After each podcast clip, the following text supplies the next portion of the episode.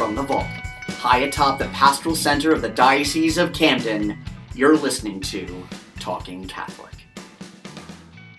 Hello, and welcome to another episode of Talking Catholic. It's Carrie Janice here, and I am here once again with my good friend, Mike Walsh. Good to be with you. Good to be with you, Carrie. I feel like it's been a while. I know. I was thinking the same thing. As I said the opening, I'm like, it's been like a couple episodes. I missed it. It's, because I had a good run for a while. You did. I think you were four straight. I don't know if they all made it on the air four straight, but they were four straight, and then I didn't see you for a month. And well, welcome back. Hey, it's good to see you again. Yes. And actually, it's been a sort of a nice run. We've had a lot of interesting conversations over the past couple of weeks.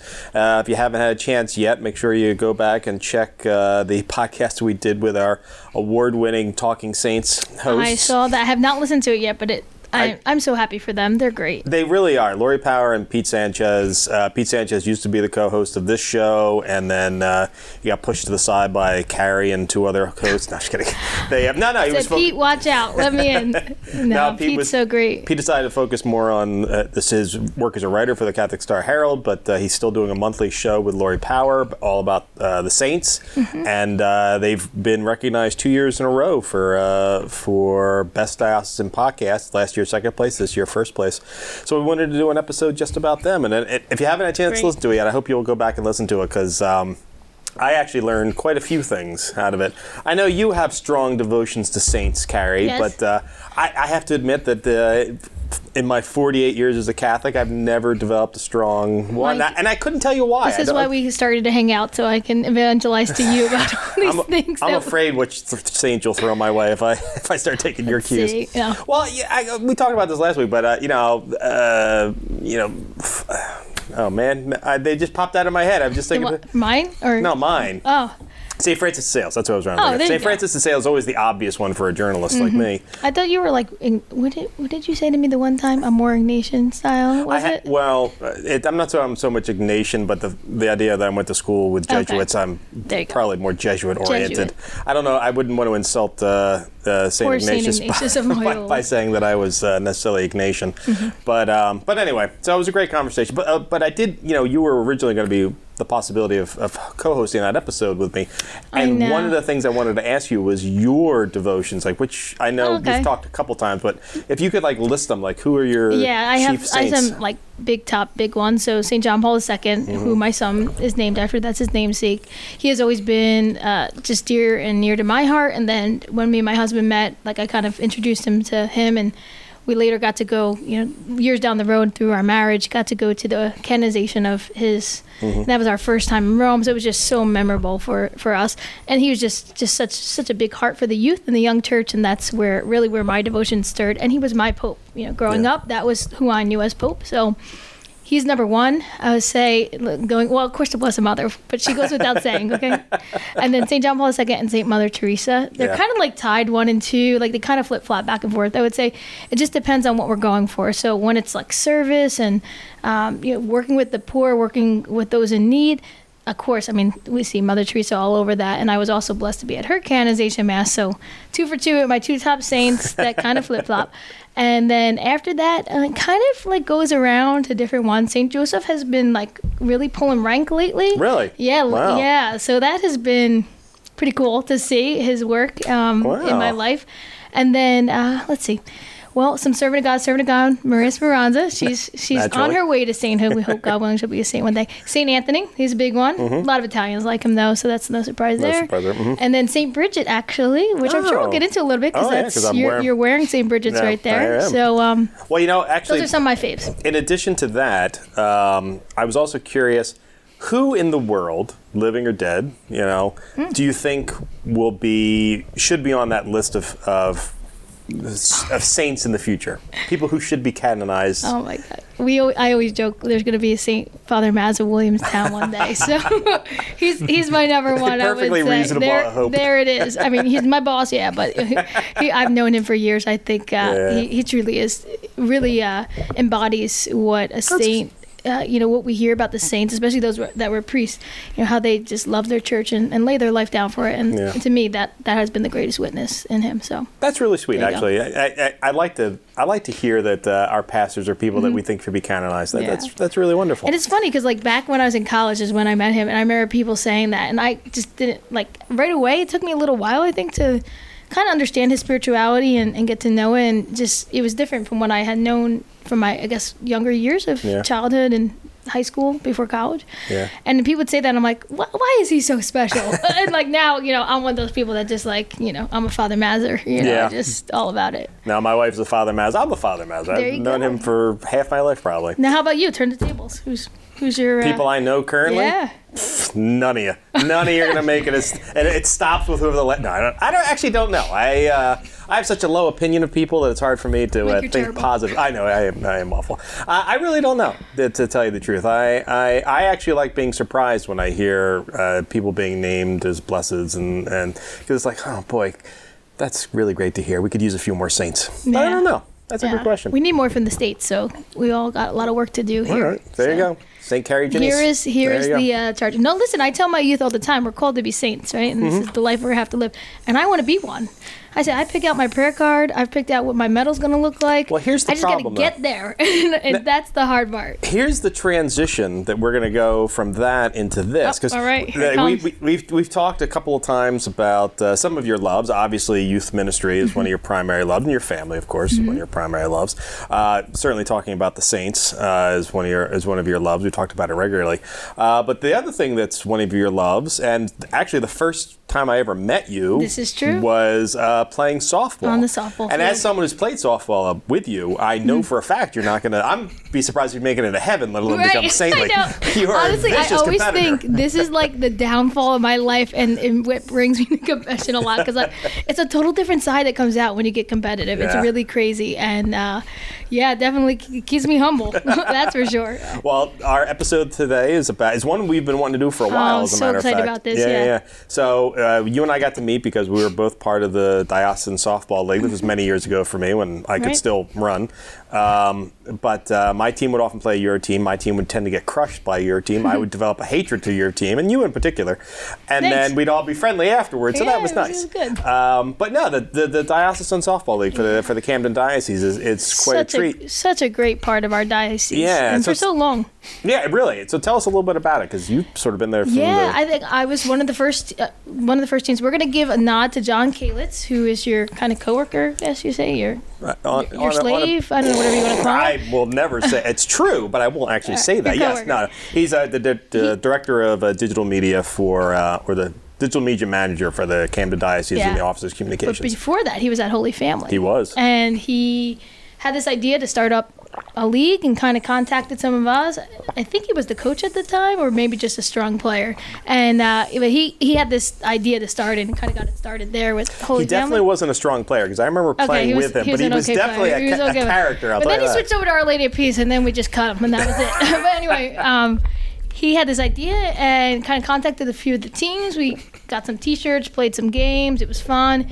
And then the next season seemed to kind of really roll into something that has now become what our league is, and it's really because of a lot of the people that are in this room with us today, because they really put a lot of hard work of volunteer hours to make it a really great, solid league with solid rules, umpires. I mean, gosh, when we go back and we see, like, we were making our own calls the first year, and just like, okay, we need umpires, and now we need these rules, and rules change through the years, and we saw it really just unfold to really a great league that it is today, and it's been awesome. And it may seem strange, I guess, to some folks that there'd be a spiritual element to, or that there'd be athleticism in our spirituality, but that's not bizarre at all, actually. Yeah, I think there's a lot of church leagues out there. My husband always calls it church league. It's church league because he's played in other leagues, around, and he calls it the church league. But I think it's kind of a known thing through churches. But I really do think the way ours has developed, I don't want to say a step above, but there is a lot of. It's not just like. Look, you're even comparing our league to other leagues. Oh, no. But I'm saying this because I think like it has really gained so much.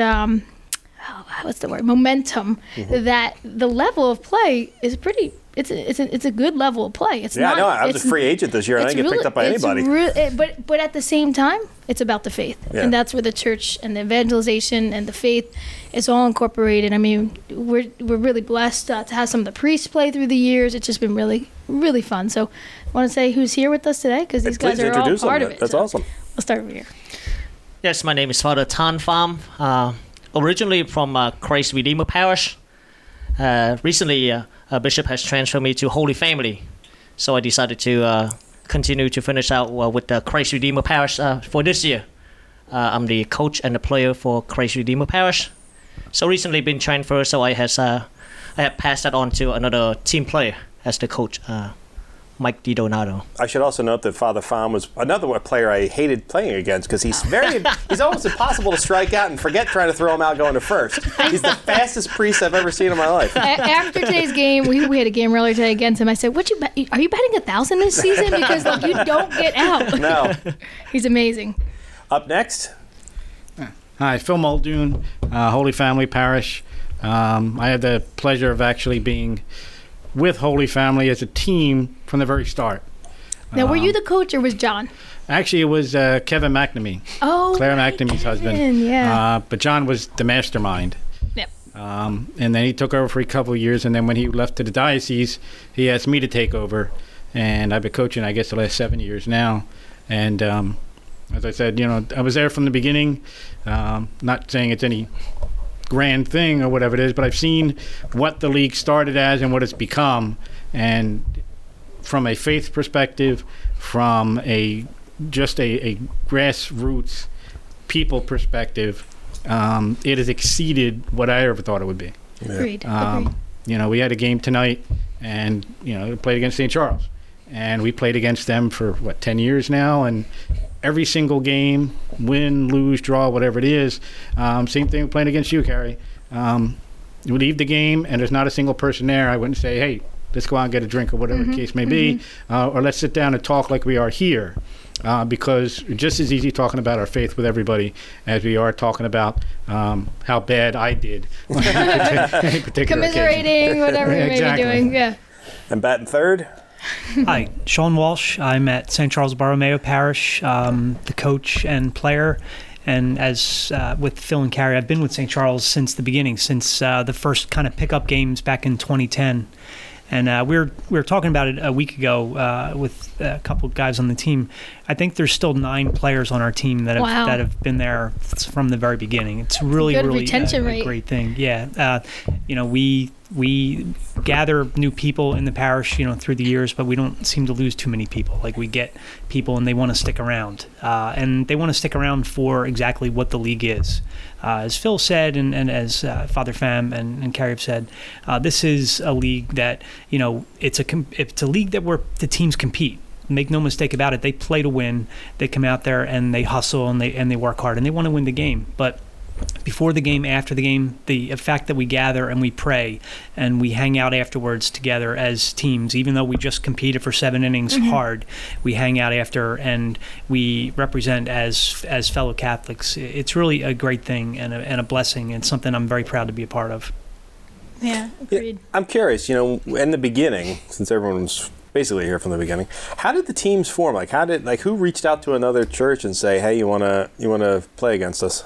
I remember John Kalitz contacting me. That's Man, what I remember. We really should have had Kalitz on the show. So we should have, yeah. What were we thinking about? I mean, it would only been for the first 5 minutes, and then we just move on with the rest of the season. So, hey, sorry, John. But, no, he's such a good guy. I always think back, him getting that started and iRace. Those are the two things I remember. And about the same time frame it was when he was there at Holy Family. He did great work. So he reached out in an email to me. This is my perspective, and then maybe you guys can share yours because you were early on. And I remember seeing the email, and I was in my first year here as youth and young adult ministry, and the young adults was at the time 18 to 25 years old, and you had to be 18 over to play. So I had a team right there within the young adults, and they were, you know, young, vibrant, energized, ready to play guys and girls. Actually, it was a co-ed league, so you know I was ready to play. I played in high school and all grown up and all, and I was just like, let's do this, guys. And then we soon quickly like saw some of the girls that jumped out to play that didn't really have experience were like, yeah, this might not be the best. Like, you might not. So we had to kind of like sift through that a little bit in the beginning, because at first it just, I hate to say it, but maybe it was like kind of like something you would just go to like a picnic and just say, let's just play, you know, the pickup games, right? But then soon we saw like, you know, there was a competitive nature to it, and people that had real talent, and so we really started to see like, okay, who from our group can hold their own and wants to stick around, and some of the people just naturally phased themselves out when they saw what the game was like. But yeah, we started with our young adult group, and just like Sean mentioned, we probably have about, I would say, 5 or 6 still. I'd have to sift through the list, but there are some still OG people with us that are still in those same positions today playing with us and have phased out from our young adult group that got moved up to 28 years old at a certain point, and they're still beyond that. They're now 29, 30 years old, because the league has been around for 10 years now, so it's been... really, you know, just really fun to see. I don't know how, Phil, how do you remember it? Because it was, John was in your parish, so. Right. Well, I mean, it's essentially the way I found out about it was I was sitting in Sunday Mass, and Father Hughes was, you know, gave up his homily, and said, we have, you know, John Kalitz is going to come up to speak, and he came up and started talking about playing softball, and my wife was poking me, saying, you should get out there. And I said, No. That's fine. So, nah, what's going to hurt? So after John's talk, we saw it in the bulletin. I showed up at the first practice, and there were 50 people out there. Wow. And at first I'm like, there's no way in the world I'm going to make this team. I mean, at the same time, you had Deacon Jerry, you had a couple of the priests came out. And essentially, there were a bunch of people there, some of which I knew from seeing them at church and also interacting with them. And a lot of people I didn't. And I started coming to a couple practices after that. And John was always big on, we're not here to cut you. If 50 people show up, 50 people are going to play. I remember that. And that was important to me because, you know, it would have stopped very quickly for me because I was there because I was a Catholic and I wanted to be able to interact more with the people of the same faith. But if I was going to go to a couple practices and then get cut, it wasn't going to do me any good in terms of doing that, and then what was I going to do? So I really, you know, going to give credit a lot to John for setting that up, you know, as part of the league inclusion, that if you want to come out and play, you'll come out and play. And I've kept that going. You know, I think that's the one thing that John started that I really thought was important in terms of making sure not only people stayed on the team, they played the field, they batted, you know, and I, at this point, I'm very happy to say that before the virus hit, we had a roster of 24 players. Right. And, you know, when I took over, one of my negatives was, well, we got to win. Holy Family hasn't won this championship yet. We've been around for 5 years. And, you know, I've seen Our Lady of Peace win. I've seen St. Charles win and everything else. And it's fantastic. Let's go win and everything else. And it seemed to take a lot away from the players. And then I learned that it's not about that. Sure, it's nice, you know, but the benefit of practice was we'd get together and we'd learn about each other. And we could talk about, you know, Father Hughes' homily, Father John's homily, you know, what was going on in our lives, try to help each other out. And during it all, we'd hit a few ground balls and get some batting practice in and everything else. But I think it's the practices that build up our team and the way that we looked at the league. And, you know, I can honestly say, like I said in the beginning, when we play against St. Charles and Sean's team, we play against you, Carrie, play against you, Father. The sense is that this grows out of our faith. You know, where every once in a while you get a player to show up on a team and that's all they want to do. They want to hit the home runs. You know, this isn't like my Sunday softball league and everything else.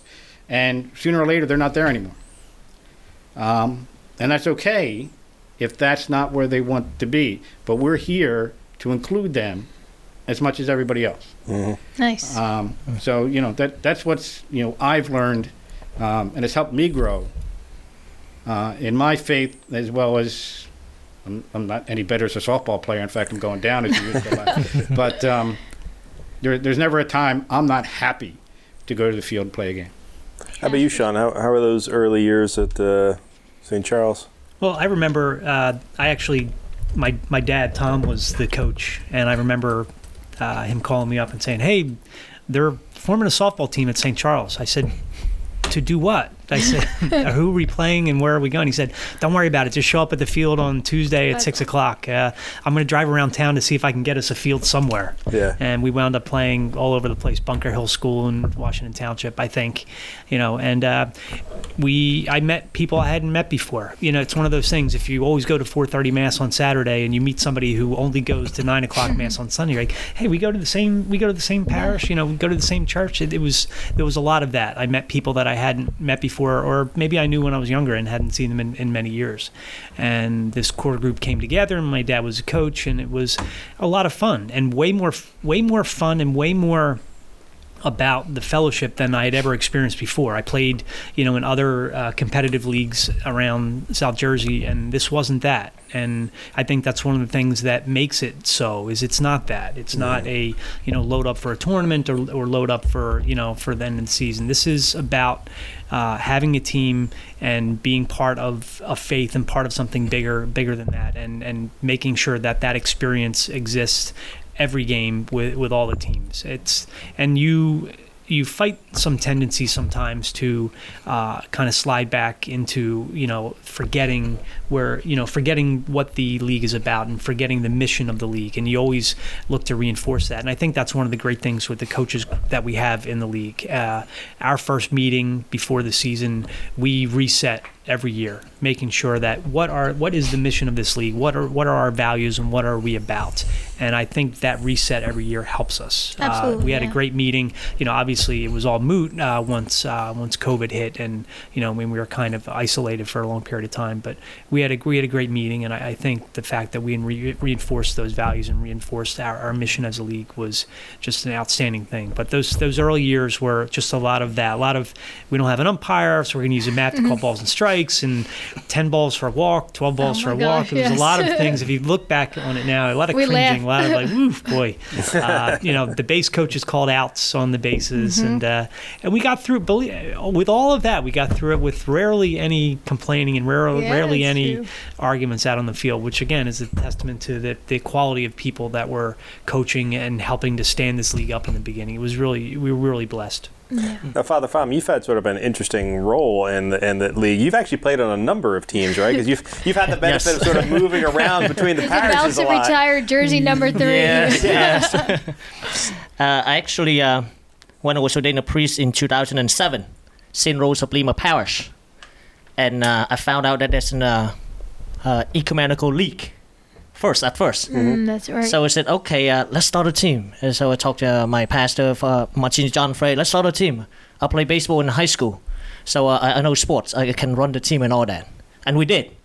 So Catholic Field too, your team. Early on, a lot of people came out. Then eventually they said, we got to divide this team up. Mm-hmm. So everybody get to play as much as possible. So we got St. Rose 1 and St. Rose 2. So sometimes we compete each other. Yeah. I was like competing ourselves. It was kind of nice.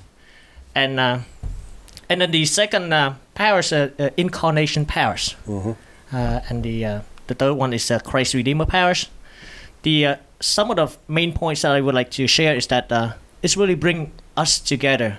I have to say that whenever I start a team, I had no idea how many people are going to come out. I'm new to the parish. I don't know them. They don't know me. Like, how are they going to come out? So I always pray God, like somehow, like give me enough people so then we can start to get going. And we did. Every single parish that I started, very happy. Most of them, I would say, I've never seen them before. Yeah. And eventually the good thing is that they slowly get back to church too.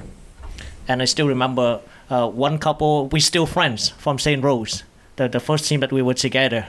Remember, we were like very competitive too. I'm very competitive. You know very well. Father Pham, so we're very competitive. Are you kidding me? What?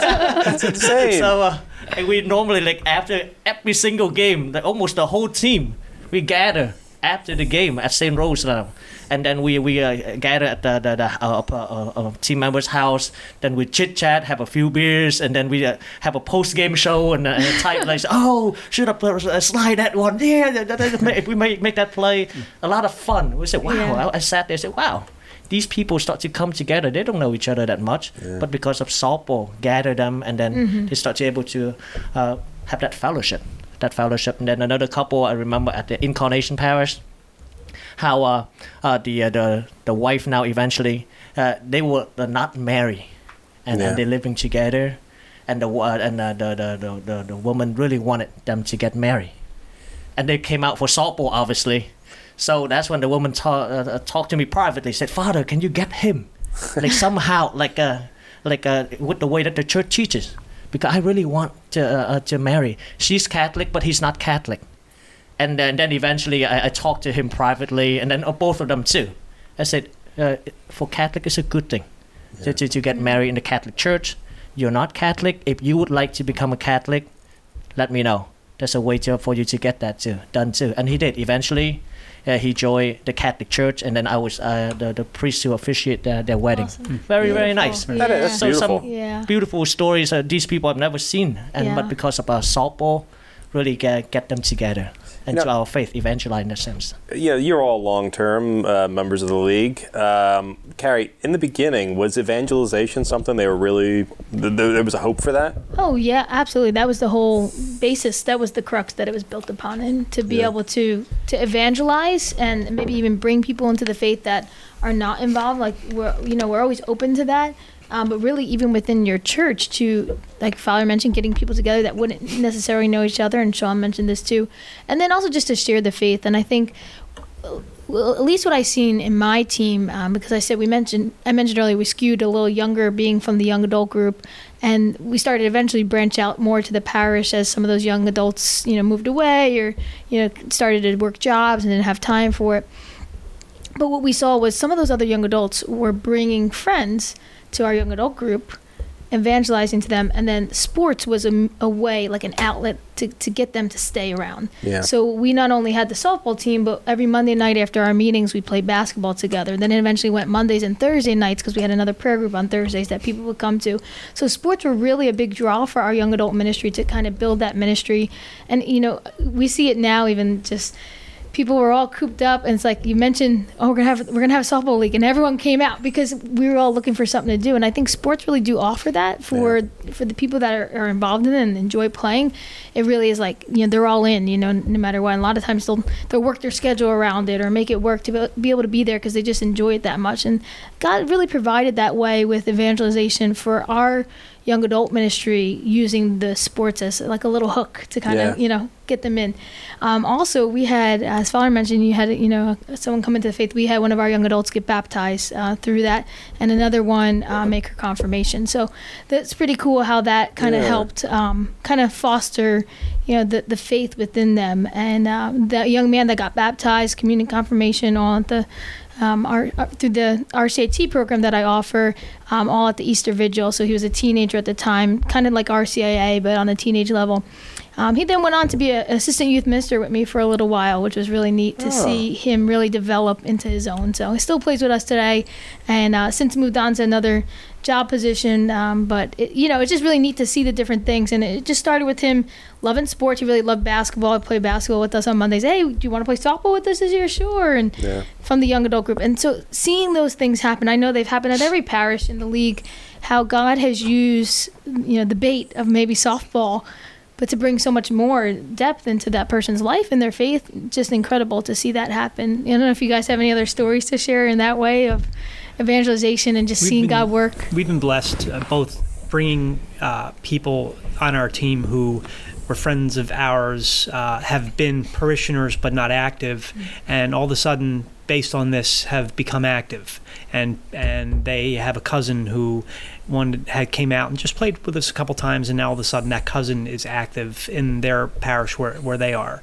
And also people who were active, but I could talk to them, hey, by the way, do you feel like being a lector, and you know, I can kind of fill out my lector schedule with some of the folks that are on our team, and we're blessed with, you know, with some folks who, besides, you know, myself obviously, who are just leaders in our parish. Bill Brown on the finance committee, and other folks who are, you know, active parishioners and have been leaders within the parish, and are also on the team, and they are good role models for those who come on, younger people on the team, who come out and see not only these people playing, but they're also active in their parish. We're very blessed with that. It's incredible. So yeah. Cool to see God working in that way on the field. And evangelization is, you know, it's interesting how it works, because it doesn't always have to be that, like, it can happen very naturally. And I think even just the fact that we pray at the beginning and end of every game, maybe somebody that is, you know, not as in depth in their faith, just having that prayer be a part of it is an invitation in itself to, hey, maybe I should pray a little more to God, you know, maybe. You know, there's some truth to that. We you know, our team is now defunct. We've been defunct for the last couple of years. Although my son is very upset about that. He's like, "Dad, how come you don't play softball anymore?" Start it back up, Mike. Well, you know, we have a new pastor, so hopefully that'll happen soon.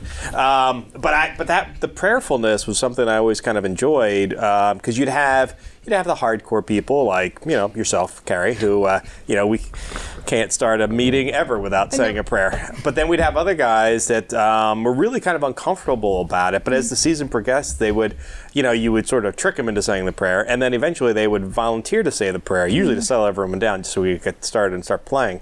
But that was always beautiful for me. I'll never forget that. We had a guy on our team by the name of Phil, as a matter of fact. Phil Hesser. He's been on the podcast before. He was... he did our Marvel podcast a few years ago, and he's going to come back on again this summer, do another special episode of a Marvel episode.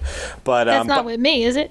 It can be if you want. I'm not a Marvel person, so you don't want me co-hosting that one. But I was actually looking back through my Facebook page today, and just how many people I'm still friends with from my softball league, even though the softball league for us, our softball team, doesn't exist any longer. Right. And I love it. I mean, because these kinds of opportunities really do offer a lot of fellowship, which in the daily life of the parish sometimes is a little difficult. You know, you mentioned it kind of earlier. It's hard to get together. It's hard to find a common reason to come together other than Sunday Mass. And, you know, and particularly right now where there's not a lot going on in any of the parishes, to have an opportunity to play a sport where it's naturally socially distant, you know, not a lot of people on top of each other on a softball diamond, and still getting a chance to see each other again and spending time with each other again. And like Sean was saying, where you'll see somebody who goes to the 8:30 a.m. Mass instead of your 4:30 p.m. I love that, actually. That's a great point, because we do get we get siloed, and this is an opportunity to not be siloed. Now, I'm curious, for any of your teams, will you get fans that will come out?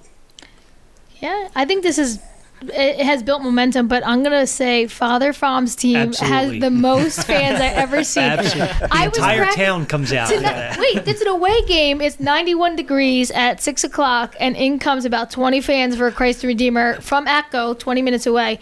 And I'm like, this is our home parish. I put it on our parish Facebook. I did a live stream earlier today and mentioned it, and we have 5 fans. So I'm like, Christ the Redeemer wins for fans. It's pretty amazing to see your support. But we have some of the parents of the players, some of the girlfriends and others of the players. My husband was there tonight for his first game of the season. Oh, wow. Watching. He usually plays, but he came with my son. So you have that generally at my game. Occasionally a few parishioners, but some of the other parishes, I think, totally outdo us in this. I think early on we had fans, and then everyone's kind of over it, like 10 years later from Our Lady of Peace. That's just me speaking. I would try to bring my family as fans, but most of them play on my team. So yours is literally a team. Yeah, my brother, my 2 sons, and my 1 daughter play. Yeah, it's pretty cool. Yeah, I'm very blessed in that too. Yeah.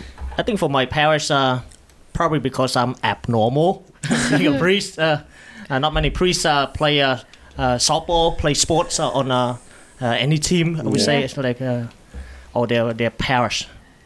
So I'm a bit different, abnormal in that sense. So people are kind of curious. Okay, Father, he's look all serious, reverend at church in Mass, But like when I see, I heard that he's like going like crazy, like running around on the field, like talking throughout the whole game and all that, making joke and all that. I had some fans eventually, some parishioner eventually say, "I want to be there. I want to witness that." You forgot one aspect: playing first base and making a catch in left field. You forgot about that too. Like Father Pham is at every position somehow.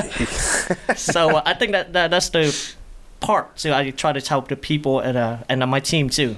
That the faith is not just like in church only, at mass only, in church, in the church building. It's out there, it's outside, up to the church's doors. That's how you really practice and manifest your faith, your relationship with God and with each other. So that's the key point. So in this case, it's the softball team. I once in a while try to remind my teams that guys and girls, try your best. I want you to play as hard as possible. Try your best, and at the same time, have that fellowship, okay? Have that fellowship, enjoy each other's fellowship, and have fun. Yeah. Have fun too. Have fun. I reminded them again today. I said, all right, keep that in mind now. Good game. Try your best. Again, I would like to see that. Give it all. That's what I want. I want to see. I want you to give it all on the field, and at the same time, you know, have that fellowship. Know who we are. To build that fellowship and have fun. That's something I try to say. Have fun too. Yeah. So not all serious. Yes, winning is very important. It's joyful, and at the same time, our league, it's not all about winning in that sense. Yeah. And I have to give the league a lot of credit for something else too. You talked, Carrie, you gave the impression early on that it was kind of a, you know, youth group, advanced youth group, young adult kind of thing. But the truth of the matter is, I remember playing with guys in their 60s and 70s, who, by the way, could still rope it as well. I mean, they're hitting balls all over the place. For sure.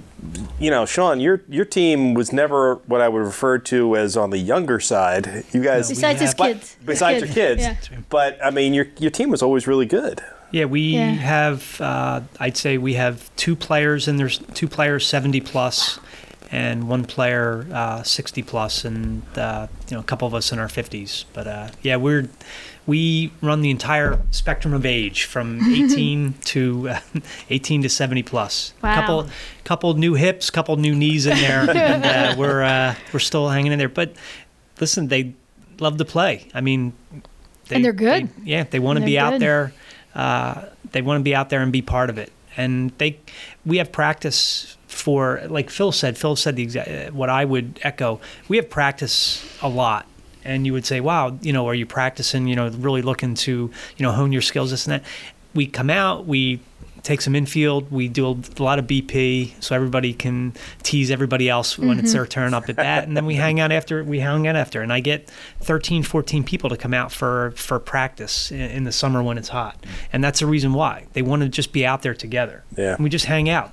The other night we practiced and we just hung along the fence at our field, probably sat there half an hour, 40 minutes, just sitting, hanging out and talking. Didn't go anywhere, but, you know, and it was in the shade, and that was great, but that was typical. And, you know, and I had two of the 70 plus guys out there practicing, which was insane. I said, you guys just need to chill out and just come to the games. But no, they want to be a part of it.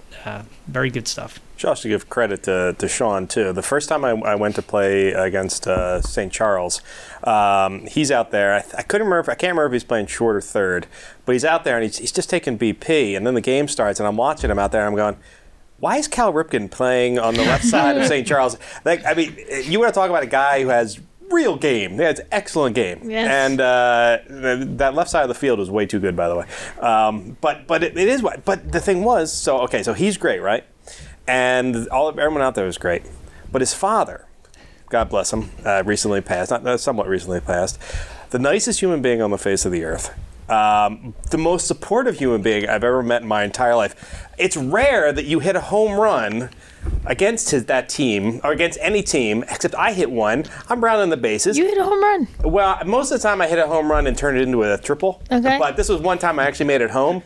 And his father was so sweet. He was like, good job, Mike. I'm so proud of you. And as I'm passing home, I was like, it's nice. So we were losing by 13 runs, but it was still sweet of him to do it. That's great. So I always have such great memories of your father, Sean. Tom is such a good guy. He was unbelievable. I tell the story all the time, and nobody believes me, but when my dad was a coach for me when I was younger, and he was all about everybody has fun, everybody plays every position, you know, nice and easy. my dad, as the softball coach for St. Charles, was not that guy. Was, you got to run that out. You got to run that out. And, you know, I guarantee if the game was close and you rounded third, he would have been already yelling at whoever either pitched it or didn't catch the ball out in the outfield. My father was very tough on us as a softball coach for St. Charles, which is hilarious, and we all laugh about it now. He was something else, but he was obviously the reason why there's a team at St. Charles, and the reason why I get to talk about it right now is because of my dad and because of the impact he had on everybody who's out there who still wants to come out and play because of him. Yeah, he's a good guy. I never forget, we didn't have enough softballs and I was going to order them. He said, "No, I have a bunch. I'll put them on my porch. Come by, pick them up. I got them for you." And he had them right there on his porch and picked them up, and I thought, I never forgot that. I just thought, you know what, thanks. You know, that was genuinely just so kind, you know, just to help us out, just have enough softballs. I'm curious, Phil, do you have any memories from your time, like any like truly great memories of your time, either playing your team or yourself, but you're just kind of look back on every now and go, yeah, that was a moment. I remember that. Well, I mean, it's sort of broken into sections is the best way to describe it. When we first started, and of course Carrie knows, it almost was just Holy Family versus Our Lady of Peace. Yeah, it felt like that for a while. And, you know, there were old beaten down field that you had, and we'd go out there and play, and you'd swear you look at the left field fence, and I said, I could hit that. But then you get out there playing, and you couldn't hit that, and, you know, it was a learning experience in terms of being with people of the same mindset. Namely, obviously, I played baseball growing up. I played all kinds of sports growing up. And every single one was competitive.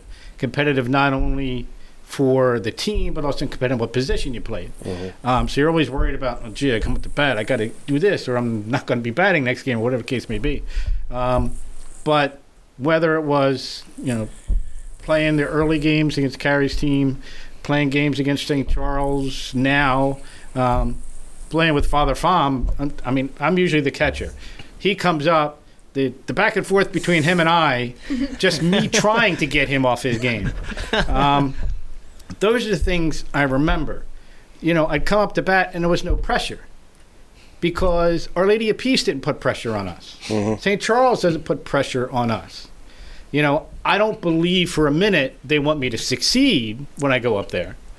But I truly believe that they want me to hit the ball and, you know, have fun. Yeah.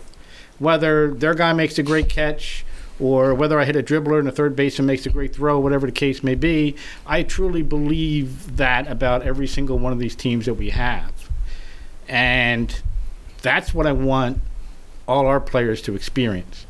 One of the things that changed about the way Holy Family recruits, for lack of a better term, is for the longest time we would put a message in a bulletin and see you get a couple people come out or whatever the case may be, but really wouldn't get that big influx like it did right at the very beginning. And it's like, well, what are we doing wrong? And one day I was in dropping off some paperwork, and then the secretary for the parish said, well, how are you doing getting the team together? It's not so good. You know, I'm only getting a couple people off the bulletin and stuff. She goes, well, that's your problem. I said, you not want the people who show up to Mass to play softball. You want the people who aren't showing up to Mass to play softball. So between John Kalitz talking in the back of my head about including everybody and her realization to me, I started contacting my players and said, do you have a son or daughter? Do you have a next door neighbor? You know, whoever it is, bring them out. I would start sending the emails. Say, look, if you can't come to practice, ask your next door neighbor, ask your cousin or whatever it is. Right now, I'd say our team we have fathers, daughters. You know, my nephew plays for the team. And that has grown, and I think I said this to Sean early in the year, where we actually feel like a family now. Yeah.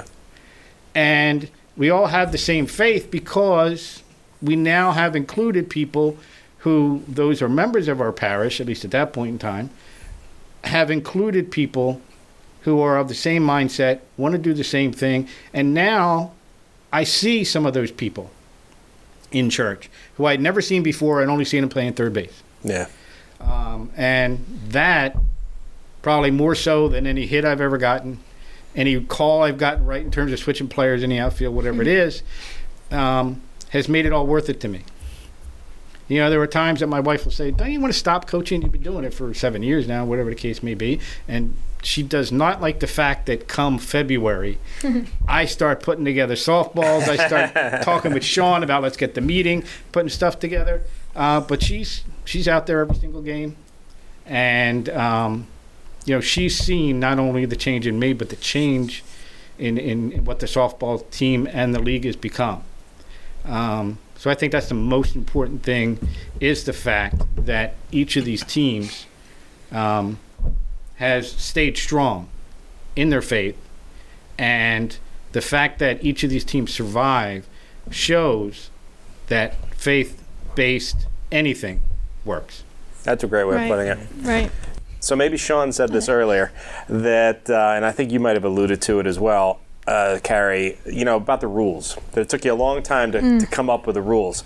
So for people who might be listening, who might want to start up a team at their parish, or maybe diocese that might be listening who wants to create something like this similarly, what are the rules for, you know, generally, the rules for your softball league that might be different than another league? Yeah. Well, of course, we begin every game with a prayer, and with the prayer, I think it's so important to include that component. And actually, going back, we actually have we didn't this year because of all the lockdowns and everything, but we usually have an opening mass as well. So I think just keeping that faith aspect right in there from the start is a great place for you to, you know, begin. Then after that, as far as like little rules and things, well, we've changed a lot through the years. I would say we've adapted a lot from other leagues, and Sean and Phil, you've done a great job with staying up on like what other leagues are doing and where can we adapt it into our own league to make it work. Some of the rules were adapted for co-ed, so we have like a female cone out in the outfield so that our outfielders can't pass that cone when a female is at bat until contact is made, and that has helped to allow and foster some of the females to be able to not only just get on base, and I'm speaking for myself here as well, but really to allow them to gain confidence when they get up at bat, because what happened is the whole outfield would collapse and you had like two infields and you just feel defeated without even the ball being pitched. But when we made that rule, it really helped across the board, I think, all the female players. There's a couple other specific rules for female players that we've incorporated with trying not to turn double plays. But I think we also take a lot of safety measures, which is a really big thing with the league and how it's developed. So, of course, there's a safety base at first, and we also now have a safety base at home.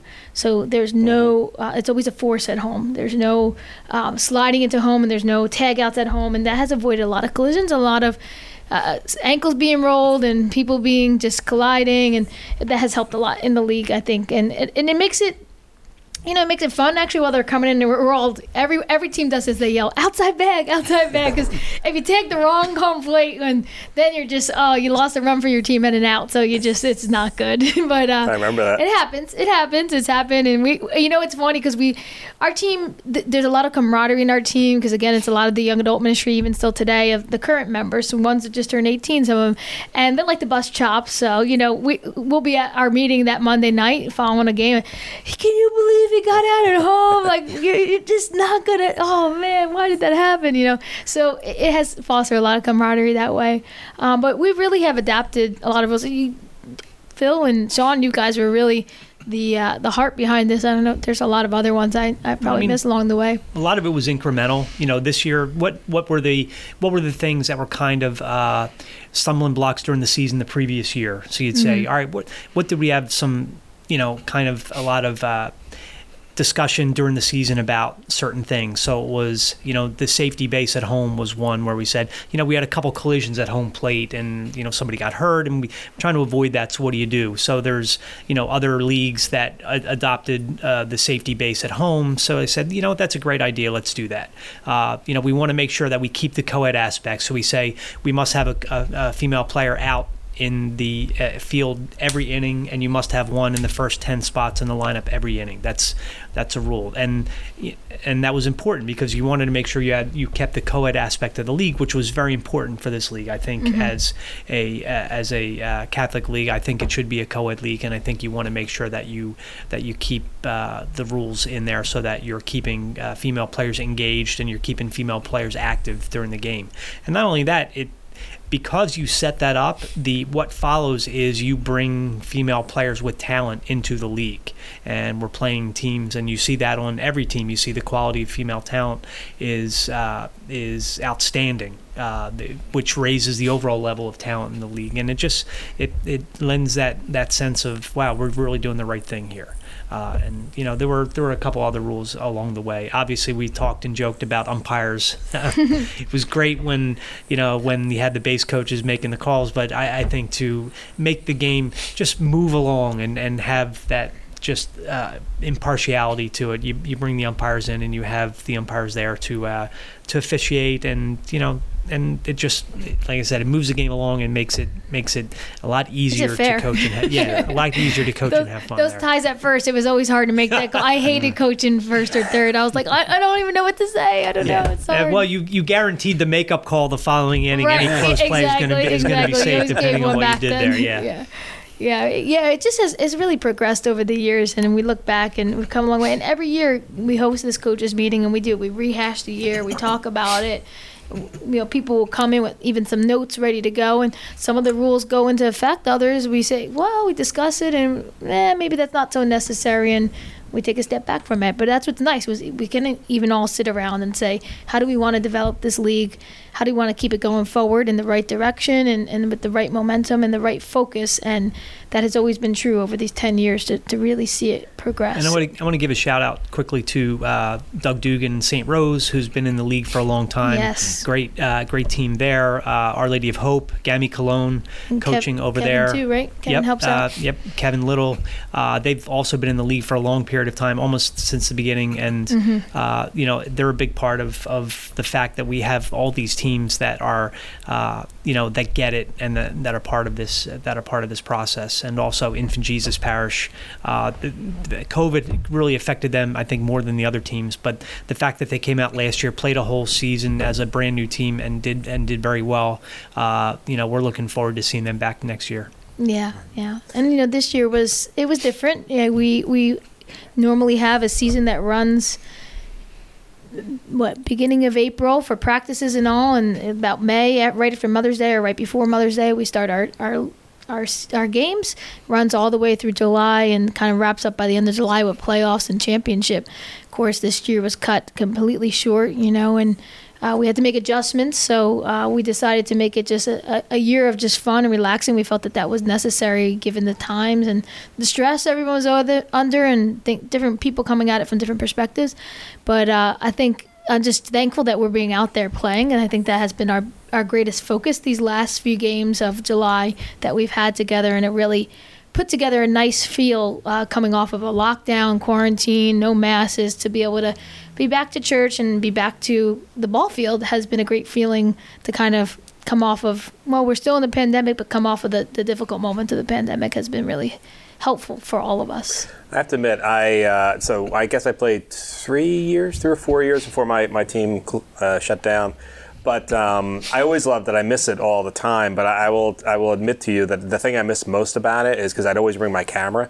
Mm-hmm. And because I'm a professional sports photographer, my goal was to make everybody look like a superstar, and I'd like to say that I succeeded. I also took photos where everyone looked terrible too, but I deleted those.